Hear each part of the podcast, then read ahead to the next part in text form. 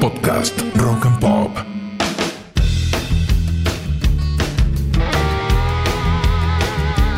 Bienvenidos remadores a una nueva edición de Manual para Sobrevivientes, un podcast de desarrollo personal con herramientas, historias y reflexiones que tienen como fin un simple y poderoso objetivo, ayudarlos a sobrevivir a sus propias historias. Mi nombre es Pablo Petinaroli, estoy una vez más con ustedes desde los estudios de la Rock and Pop, para que pasemos un rato filosofando mientras la roqueamos un poquito. Estamos en el tercer episodio de la segunda temporada, y este manual no para de crecer, gracias a que ustedes están del otro lado, comparten y recomiendan cada episodio. Juntos, estamos haciendo que el conocimiento sea democratizado y difundido para que todas las personas que lo necesiten puedan acceder a él. Vamos a empezar hoy reflexionando sobre una palabra que desde mi punto de vista es el motor del crecimiento y avance de la humanidad. Se trata de la curiosidad. Pensemos, todos nacemos con el don de la curiosidad. Desde que somos pequeños desarrollamos este instinto de querer saber qué son las cosas que nos rodean, por qué existen, para qué sirven y cómo se usan. Pero, después, a medida que vamos creciendo, esta curiosidad va disminuyendo y nuestra capacidad de asombro también empezamos a perder esa chispa de interesarnos por saber de las cosas y comenzamos a sesgar la información que permitimos entrar en nuestra mente. Esto lo podemos reconocer inmediatamente. Cuando escuchas la misma música, o ves los mismos tipos de películas o series, si siempre lees lo mismo, o incluso si tomas siempre el mismo camino para ir a un lugar a volver de tu casa, es porque la curiosidad está un poco dormida. Sé que ustedes, remadores de la vida que escuchan este tipo de podcast, son personas curiosas por naturaleza, lo que no quita que a veces no la pongan en práctica. Y como saben, este manual surgió a base de preguntas, así que voy a hacerle la primera. ¿Te pusiste a pensar cuándo fue la última vez que aprendiste algo nuevo? No te pregunto algo que estés estudiando o algo que esté relacionado con tu trabajo o hobby. Te hablo de algo que nunca pensaste aprender y de repente algo llamó poderosamente tu atención, te asombró y de repente te pasaste horas y horas leyendo o mirando videos sobre eso. Hace muchos años algo comenzó a llamar mi atención y asombrarme. Tenía alrededor de 22 años y estaba en un momento de mi vida bastante difícil.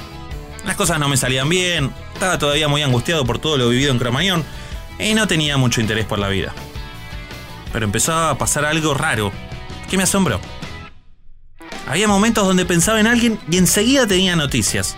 Lo veía o me llamaba. Otros donde pensaba que quería algo o necesitaba eso y a los pocos días eso que necesitaba aparecía o pasaba. Al principio lo consideré casualidad, pero luego lo empecé a hacer como un juego. Todos los días pensaba en alguien diferente y al poco tiempo, y a veces literalmente en el momento, esa persona se presentaba ante mí de alguna manera. En otros momentos, entraba en un lugar, y cuando quiero decir un lugar, hablo de esos antros a los que iba, y enseguida me daba cuenta si la gente ahí tenía buena onda o si el ambiente se iba a poner un poquito picante y íbamos a terminar en algún quilombo. Yo me asombraba, lo contaba con mis amigos y muchos de ellos se reían. Hasta que un día, una persona conocida me mencionó que lo que me pasaba a mí era que podía percibir la energía. Y me flashó. Pensé que era algo que me pasaba a mí, pero descubrí que no. Que es un sentido que todos tenemos el poder de desarrollar, solo que es el más dormido de todos. Me puse a investigar enseguida y descubrí un montón de literatura occidental que hablaba del tema. Fue la primera vez que llegaron a mí conceptos como yoga, meditación, ley de atracción, chakras y muchos más. Me volví a sentir un niño curioso que no podía parar de querer aprender más y más. A medida que aprendía, mejor me sentía y cuanto más aplicaba, más me asombraba y más curiosidad me daba, más cosas locas pasaban. Era como un círculo vicioso del bueno. Así fue como llegué a aprender tanto del tema que es ese saber el que se convirtió en la base de mis negocios, de todos mis proyectos y hoy también de este manual. Por eso la invitación de hoy es que juntos despertemos la curiosidad sobre un punto específico, la energía que nos rodea. ¿Alguna vez pensaste si no sos más que ese cuerpo hermoso que ves todos los días en el espejo? ¿Qué? ¿Te resultó raro que diga que tu cuerpo es hermoso? Bueno, es hora que empieces a aceptarlo. ¿No te llama la atención que haya gente que cura elogiado, u otra que tiene mucha suerte con los sorteos, o la que te dice que tuvo experiencias místicas muy profundas? Somos energía. Nuestro cuerpo, que es materia, está compuesto por piel, órganos, huesos, músculos. Todos estos son diferentes estados de materia, que no es más ni menos que energía condensada en diferentes grados. Si observamos nuestro cuerpo con un microscopio muy potente, no importa si nos ponemos a observar un músculo, un pelo, un poco de sangre un hueso, vamos a ver solamente átomos. Nuestro cuerpo físico tiene a la vez otro piel, no visible, que es el cuerpo electromagnético.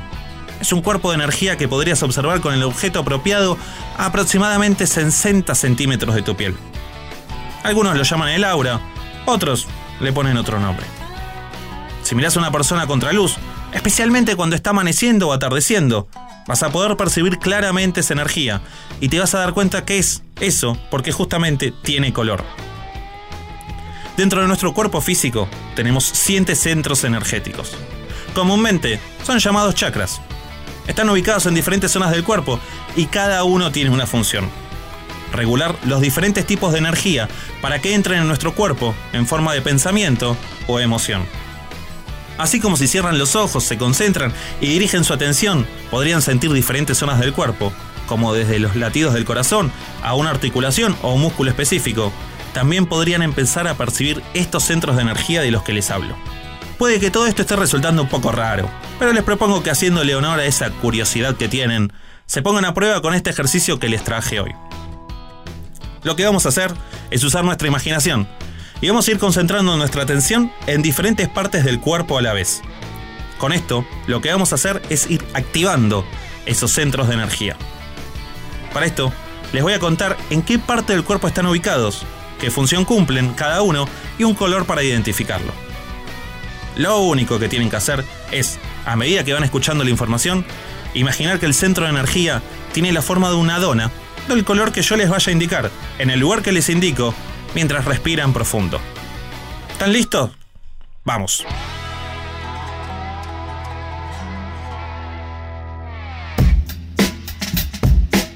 El primer está ubicado en la zona de la pelvis, entre nuestros órganos genitales.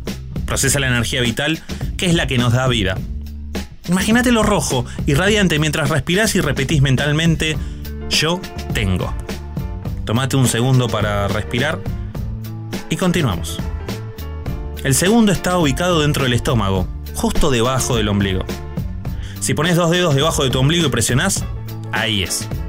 Es el encargado de procesar la energía de las emociones, la creatividad y el sexo. Imagínatelo de color naranja mientras respirás y repetís mentalmente, yo siento. El tercero está ubicado arriba del estómago, justo donde termina el esternón. Procesa la energía del poder personal. Imagínatelo de color amarillo brillante mientras respirás y repetís mentalmente, yo puedo. El cuarto está ubicado en el centro del corazón. Procesa la energía del amor y también es el centro encargado de hacer de puente entre los tres primeros y los últimos. Imagínalo de color verde brillante mientras respirás y repetís, yo me amo. El quinto está ubicado en la garganta. Es el encargado de procesar la energía de la comunicación. Imagínatelo de color azul brillante mientras respirás y repetís, yo digo y escucho mi verdad. El sexto es el famoso tercer ojo. Está ubicado en la frente, arriba de nuestros ojos, y es el encargado de procesar la energía en imágenes. Imagínatelo de color índigo, mientras respirás y repetís, yo veo. Por último, el séptimo, está ubicado en nuestra cabeza, en la corona. Es el encargado de procesar la energía de nuestra conexión con todo lo que nos rodea. Imagínatelo de color blanco, mientras respirás y repetís, yo soy. Ahora, vamos a tomar una respiración profunda y vamos a imaginar que cada uno de esos centros de energía está activo, es decir, que tiene sus colores prendidos. Hagámoslo una, dos, tres veces, hasta que sientas que hay una energía dentro de tu cuerpo que se mueve entre ellos. Así como cuidas tu piel, los dientes, el corazón y muchas otras áreas de tu cuerpo, es importante también cuidar nuestros centros energéticos. Cuando estos están cuidados, es cuando nuestro cuerpo electromagnético está activo, está reforzado. Esto no tiene nada que ver con vibrar alto o vibrar bajo, sino que tiene que ver con entender que cuando nos sentimos con baja energía, desganados, sin motivación, con pensamientos oscuros, repetitivos, donde siempre le damos la vuelta a los mismos problemas, es que nuestro centro electromagnético está trabajando por debajo de su capacidad. La energía dentro de nuestro cuerpo está atascada, por lo tanto, no puede fluir. ¿Qué pasaría si ustedes hicieran este sencillo ejercicio de imaginación cada día antes de salir al mundo? Pruébenlo durante una semana y me cuentan la diferencia.